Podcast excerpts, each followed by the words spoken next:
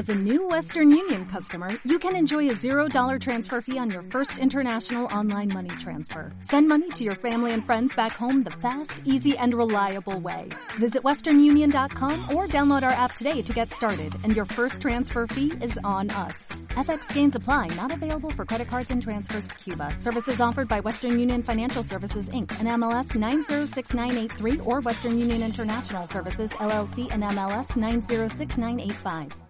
Nos atrevemos. Opinamos. Expresamos. Compartimos. Debatimos. Escúchanos. Porque nuestra opinión importa. Muy buenas a todos y bienvenidos al programa post-vacacional de Vicu Podcast. En este podcast hablaremos de la vuelta al cole de 2020, ya habiendo eh, tenido eh, los problemas sanitarios por la COVID-19. Bueno, pues hoy estamos los de siempre, mis dos compañeros Rafael, Miguel Ángel, eh, yo, Sara, eh, nuestra profesora Eva y hoy tenemos una invitada que fue antigua alumna de López Vicuña, que nos alegramos mucho de que estés con nosotros, Ángela, y bienvenida. Gracias. Bueno, pues como han dicho, hablamos de la vuelta al cole, que es un tema de máxima actualidad, pero estoy segura que a muchos les tiene un poquito inquietos. Y a mí me gustaría saber un poquito cuál es vuestra opinión, qué pensáis. Yo sé que es importante la vuelta al cole para todos vosotros, pero al final es un momento de incertidumbre. Pues qué pros y qué contras veis en relación a todo esto. Entonces, el primero que quiera hablar, pues que, que comience así sin más. Ángela, por ejemplo, a ver, tú que eres ya más mayor, más, más eh, estilo universitario. Sí, pues no sé, un gran pro es volver a la rutina dentro de lo que cabe, intentando que sea lo más normal posible después de todo lo que ha pasado, pues obviamente lo agradece todo el mundo. Tener cosas que hacer, ir a clase, para los niños, para los adolescentes, para todo el mundo es bueno, pues porque es volver a estar en contacto con todo el mundo. Esta vez, pues, contras con distancia y no es igual que siempre y obviamente hay riesgo de, de contagios, pero bueno, hay que ser responsable, hay que tener cabeza y si todo se hace como debe hacerse, seguro que sale mejor de lo que pensamos todos, que quizá hay un punto de vista muy negativo con, con la vuelta a clase. Sara, ¿cuál es tu... ¿Qué opinas tú acerca de todo esto? Pues a ver, mm, eh, desde mi punto de vista personal, a mí las clases online no me gustan porque, porque no es lo mismo. O sea, yo a veces he visto una clase online, me he perdido y como no estoy ahí para ver lo que está haciendo o a veces se buguea y no sé qué pasa en las operaciones, pues me pierdo y esas cosas.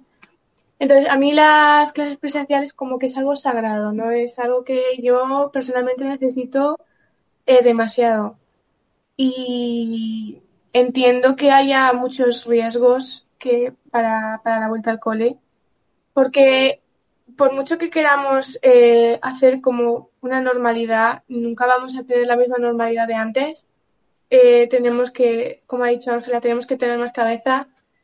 Entonces, pues intentaremos que sea como lo más seguro posible, sobre todo los más mayores como los de secundaria o finales de primaria que ya pues más o menos somos conscientes de, este, de este problema y de- del virus y de lo perjudicial que es.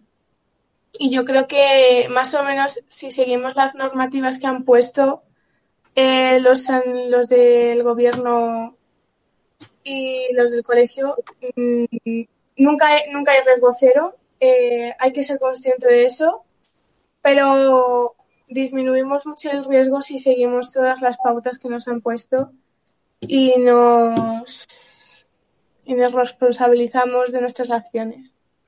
Pensáis que porque al final los informativos los gestiona gente adulta, ¿no? Y muchas veces, pues por eso precisamente existe este programa, ¿no? Y lo decidisteis crear porque vosotros también queréis tener una opinión personal acerca de las cosas que suceden.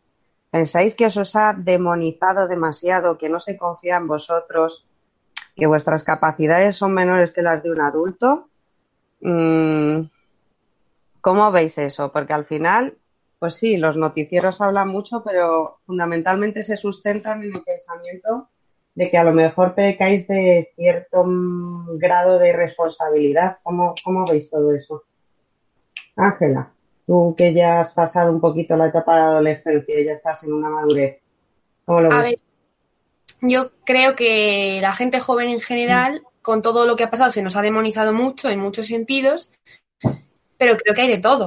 O sea, hay gente joven muy irresponsable y, y que va por ahí como pollo sin cabeza, y hay mucha gente joven que es muy responsable. Yo estoy segura de que mucha gente de mi edad o menores son más conscientes de- del problema que hay ahora que gente mayor. Entonces, yo creo que se debería dar más voz en este caso con el tema de la educación a los alumnos, que son los que lo viven en primera persona, y a los maestros, que parece que están ahí en un segundo plano, que les llegan todas las directrices de rebote y sin contar con su opinión. Y son los principales afectados en todo momento, porque son los que están día a día en el aula. Chicos, ¿cuál es vuestra opinión? A ver, eh, yo con Ángela estoy eh, de acuerdo eh, en, en todo lo que ha dicho y quería contar una- un, un ejemplo.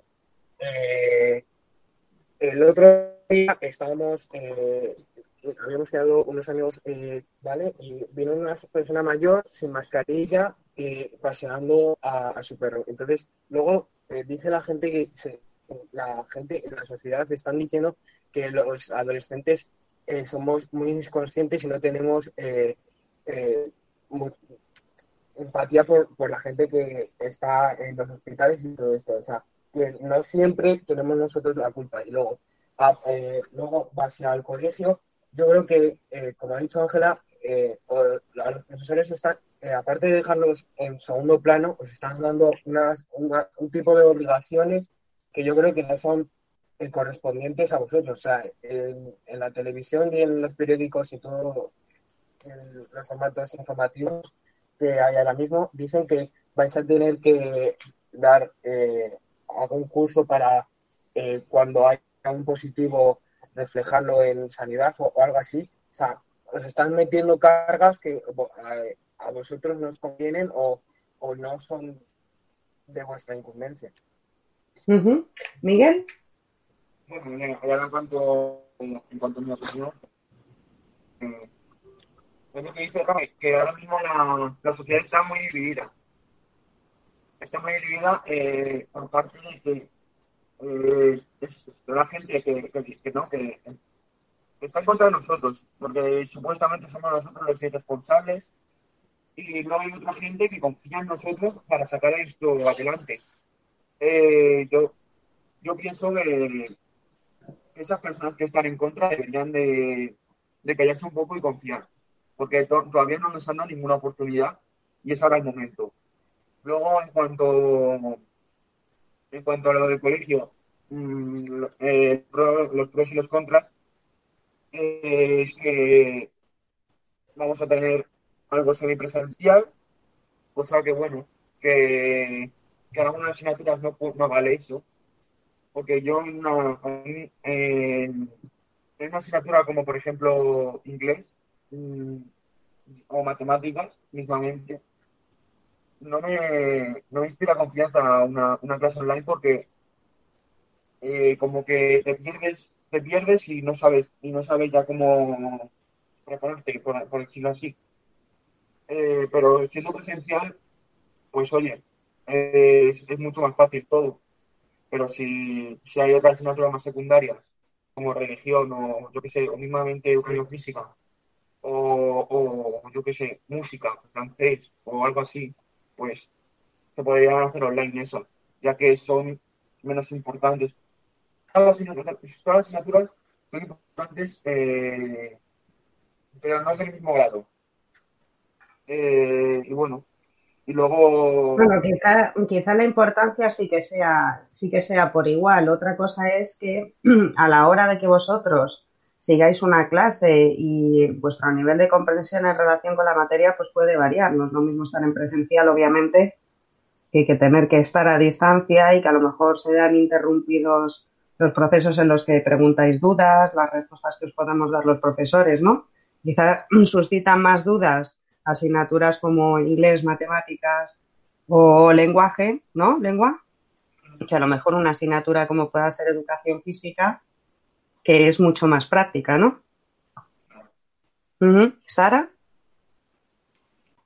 A mí una cosa que eh, no me hace gracia, pero es como curioso, ¿no? Porque eh, las estadísticas de que, como, o sea, las estadísticas, perdón, no sé hablar, las estadísticas por las cuales sabemos que la gente joven tiene la mayor culpa, porque también hay gente mayor, ya lo ha dicho Rafa, eh, puso el ejemplo con sus amigos el otro día, que había, gente, había una persona mayor que no tenía mascarilla, y además eh, en esas encuestas, eh, por lo que ha dicho los telediarios, ¿vale? Eh, abarcan a gente joven desde la edad de la adolescencia hasta la edad de los 30 como mucho o veintitantos.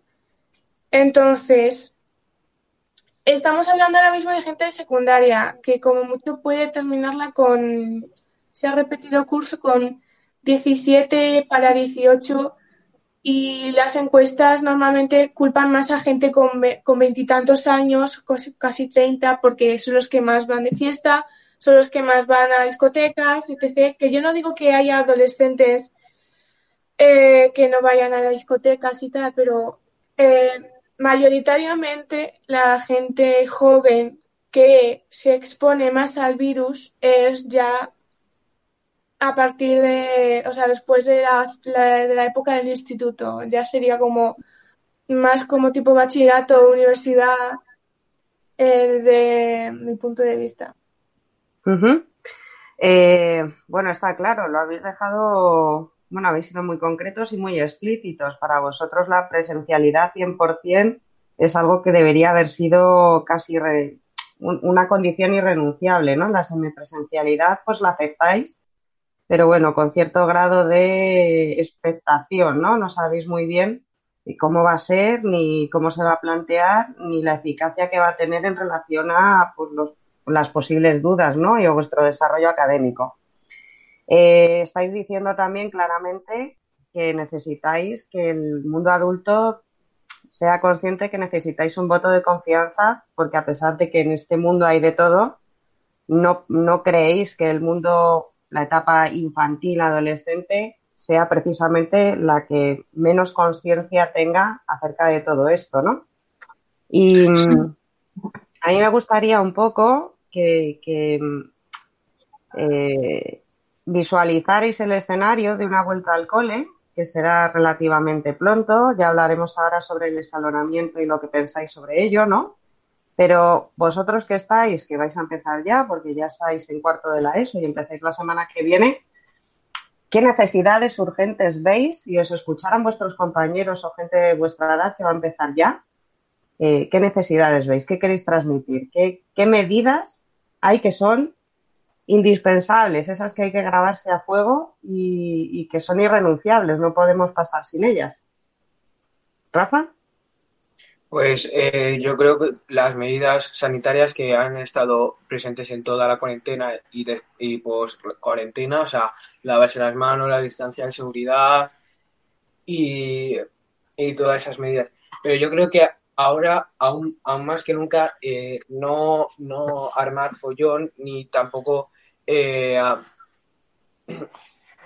dar, o sea, no estorbar en las clases, porque ahora mismo, cuando estábamos en, antes en clases, eh, en cierta medida el profesor puede, podía controlarlo. Ahora no, ahora cómo vamos a dar eh, las clases semipresenciales, los que están en clase eh, le, eh, les da igual eh, que, que, no se escuche nada o, que presten menos atención, pero los que están en casa necesitan más atención, eh, necesitan eh, que, o sea, es totalmente diferente, o sea, y, y estar más atentos, ¿no? Entonces, yo creo que te, deber, o sea, deberíamos pensar cada uno en, en, pasar este año lo más cómodo y, y, rápido, y rápido posible para que la, este año, bueno, este año o el tiempo que haya, que haya este problema de sanidad se pase eh, lo más rápido posible. Ángela, uh -huh. ¿tú qué crees? A ver, mi vuelta a clases más, pues desde un punto de vista universitario, pero si yo tuviese que volver ahora mismo a cuarto de la ESO, eh, pues sí, recalcaría que a lo mejor hace falta más empatía por parte de todo el mundo justo para eso, ser consciente de que a mí me ha tocado esta semana en clase, pero tengo 20 compañeros que están en casa. Pues vamos a hacer todo lo posible porque todo el mundo pueda estar lo más al día posible, porque si no va a ser eh, imposible. No todo el mundo tiene los mismos recursos. O sea, otra vez, el tema de la presencialidad es un hilo del que tiramos y, y no acabamos.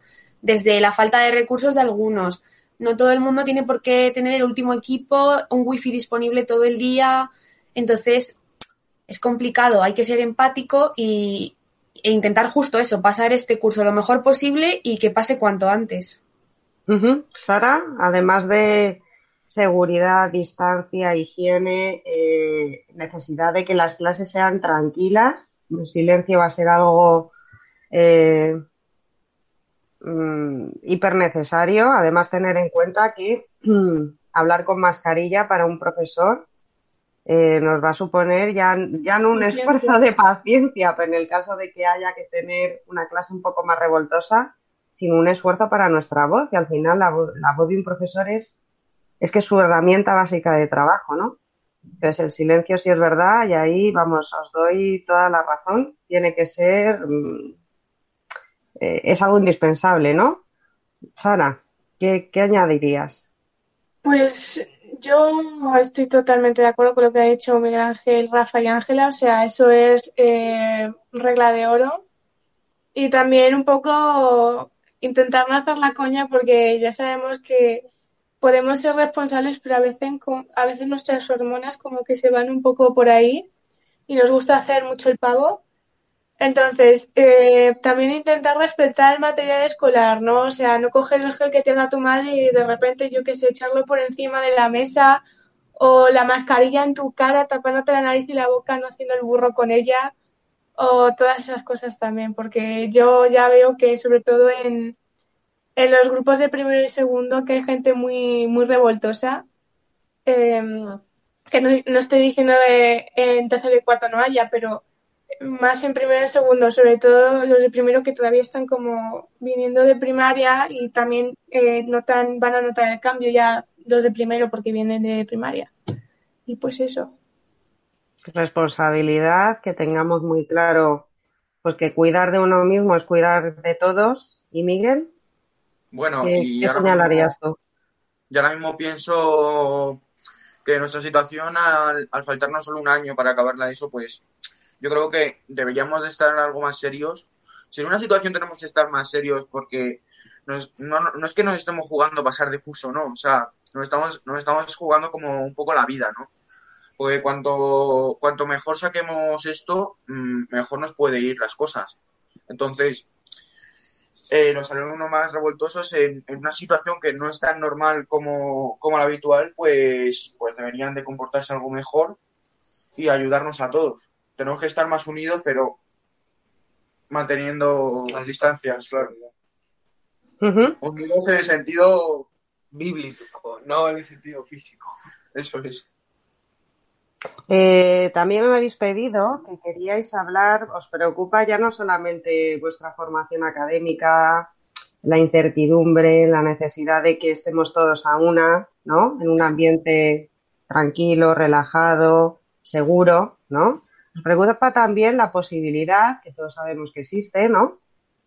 Que surja un brote, ¿no? Y en ese caso, mm, queríais hablar especialmente de, de- un problema que creéis que el gobierno no, no está atendiendo, ¿no? O está atendiendo únicamente parcialmente. Rafa. Eh, sí, a ver, eh, en estas últimas semanas el gobierno eh, en, la, en, los, en los servicios informativos de toda España ha comunicado que cuando hayan, cuando el o sea, cuando su hijo esté contagiado, tiene de pasar toda la cuarentena para volver luego a clase. Eso eh, el- a los padres, ¿vale? El, el Ministerio de Educación, o sea, y de Sanidad ha dicho que puede ser baja, ¿vale? Eh, para los padres, que es el, el programa de, de, edu- eh, Cuidamos. de Cuidamos, ¿vale?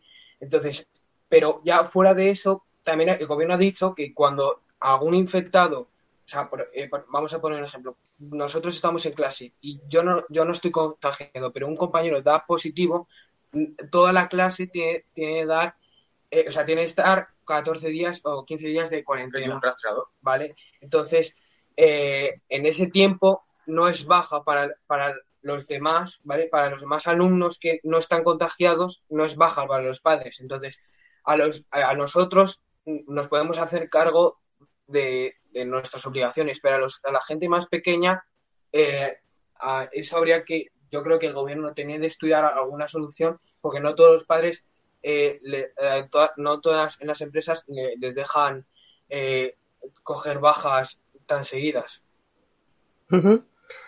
Efectivamente, yo sé que en las familias hay muchísima incertidumbre eh, los puestos de trabajo, exactamente igual que la educación, son fundamentales para el sustento de la unidad familiar, eso está clarísimo, ¿no? Y verse afectado por, una cuarentena, pues puede suponer una incompatibilidad con su trabajo, ¿no? Yo sé que el gobierno está diciendo pues que se permitan flexibilidad de horarios, que se permita el teletrabajo, pero efectivamente sabemos de profesiones que eso no, no, no es viable, ¿no? Ángela. ¿Tú qué, piensas? El tema del teletrabajo es muy complicado y debería flexibilizarse más porque el mundo no se para mm, literalmente si tienes a tu hijo enfermo. Tienes que seguir mm, ganando dinero porque tienes que seguir comiendo. Entonces es muy complicado porque si tú tienes a tu hijo en casa pequeño, no vas a estar al 100% al teletrabajo y es normal. O sea, yo me pongo en la situación de un padre una madre que tenga un niño de 4 o 5 años en casa, que esté enfermo, que se encuentre mal, o simplemente el hecho ya de estar en casa, son pequeños, los niños necesitan atención. Tú vas a estar intentando trabajar y el niño va a querer tu atención. Es muy complicado y debería flexibilizarse más el tema pues de los horarios, el teletrabajo, tener la posibilidad de, aunque tu hijo no esté enfermo, si tiene que hacer cuarentena, pues que puedas cogerte la baja porque no puedes hacer malabares con todo, es que es muy difícil. ¿Sara? Nada, si es que opino lo mismo que Ángela. Si es que los niños pequeños, pues son niños pequeños, ¿qué se le va a hacer? No, hay solución. Miguel. Bueno, y luego ya dejando aparte las cosas de los niños y tal, bueno, eh, a mí lo que no me pareció muy normal eh, por parte del gobierno español fue que, a ver, eh, que dejen a manos de, del inicio de curso a las comunidades autónomas, ¿vale? Claro que sí, que pueden tomar decisiones, pero yo creo que ellos deberían de haber puesto unas normas y que luego esas comunidades, si, si las quieren modificar un poco, que las modifique, pero que, lo deje todo en manos de, una, de la comunidad y tal, mm, a mí no me parece muy bien, la verdad.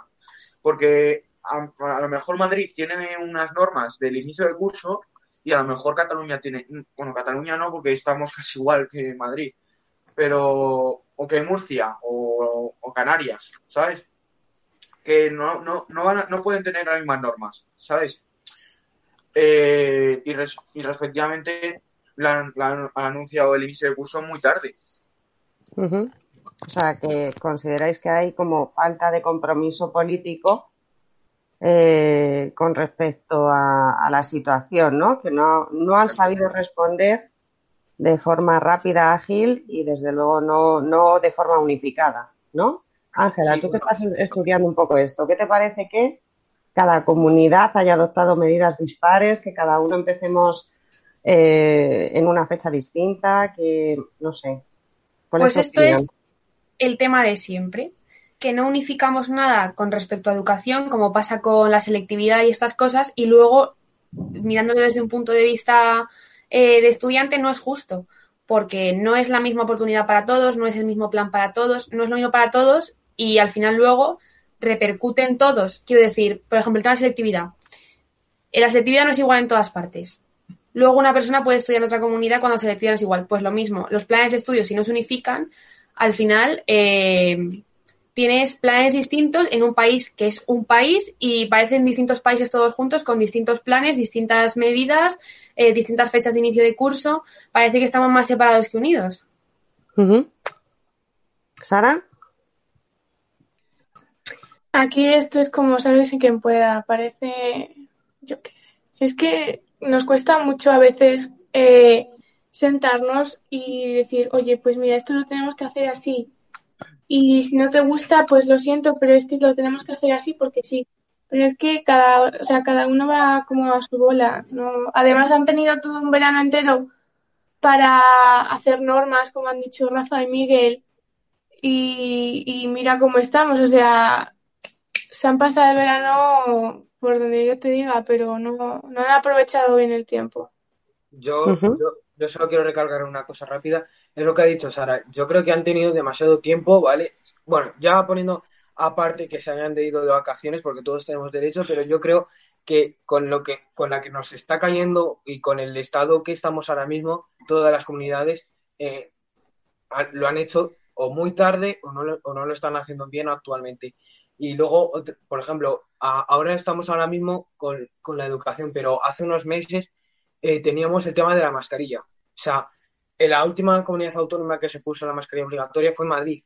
Madrid, que es el centro, es la capital de, España y donde más habitantes eh, hay, hay. Entonces, me, me pareció absurdo. O sea, yo creo que esa, esa medida la tenían de haber eh, convocado el gobierno para todas las eh, comunidades autónomas eh, obligatoria. Aunque una comunidad autónoma eh, tuviese menos infectados o no tuviese, eh, da igual, porque a- hoy no tienes infectados, pero mañana te surge un brote y eso va escalonado. O sea, na- nadie puede parar un virus. Entonces, yo creo que esa y un montón de medidas más, yo creo que se habrían tenido que acordar entre todas las comunidades autónomas y haberlas eh, puesto en vigor lo antes posible.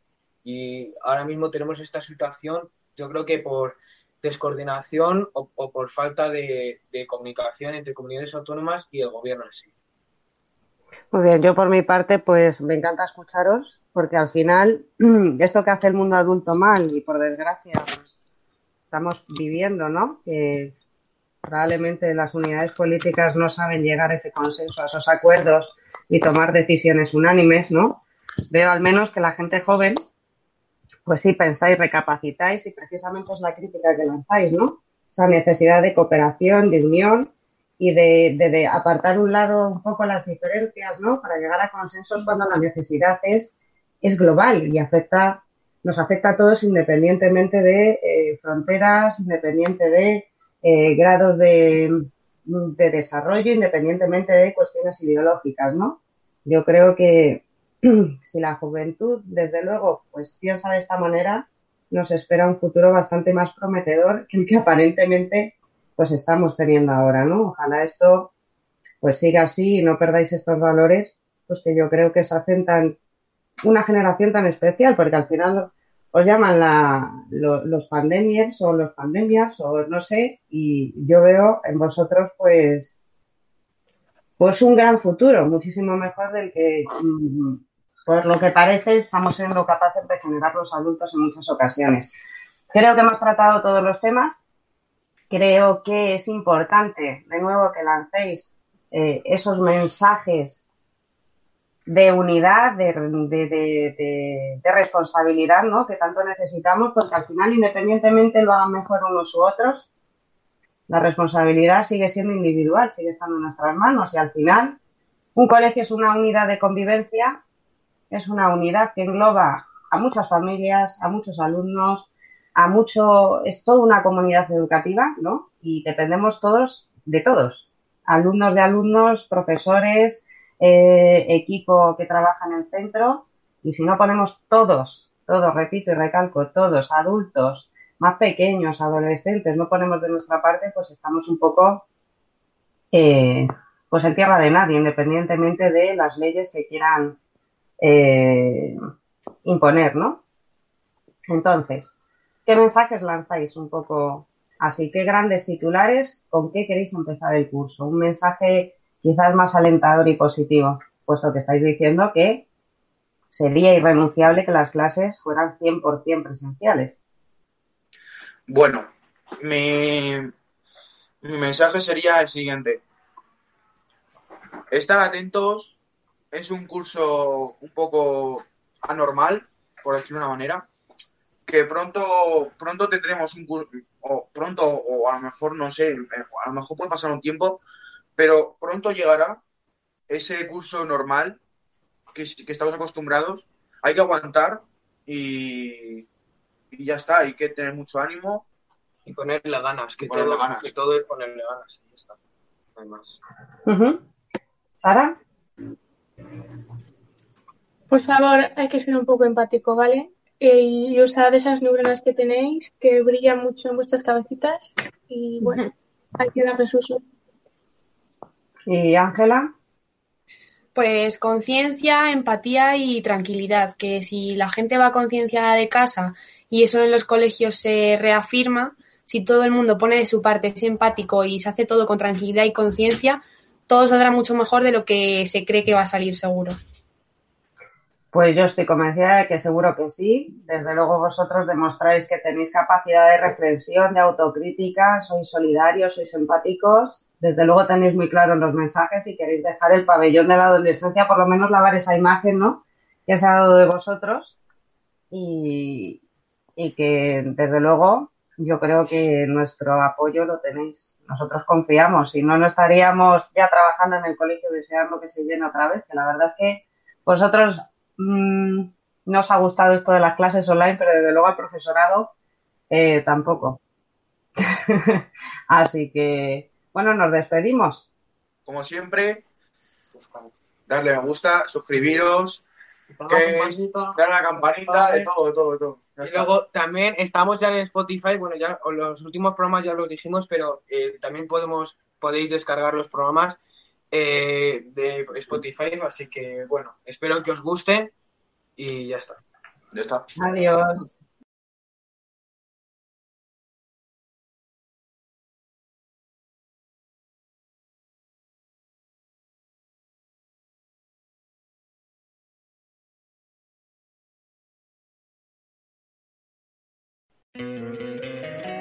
Encantaría tener 100 dólares extra en tu bolsillo?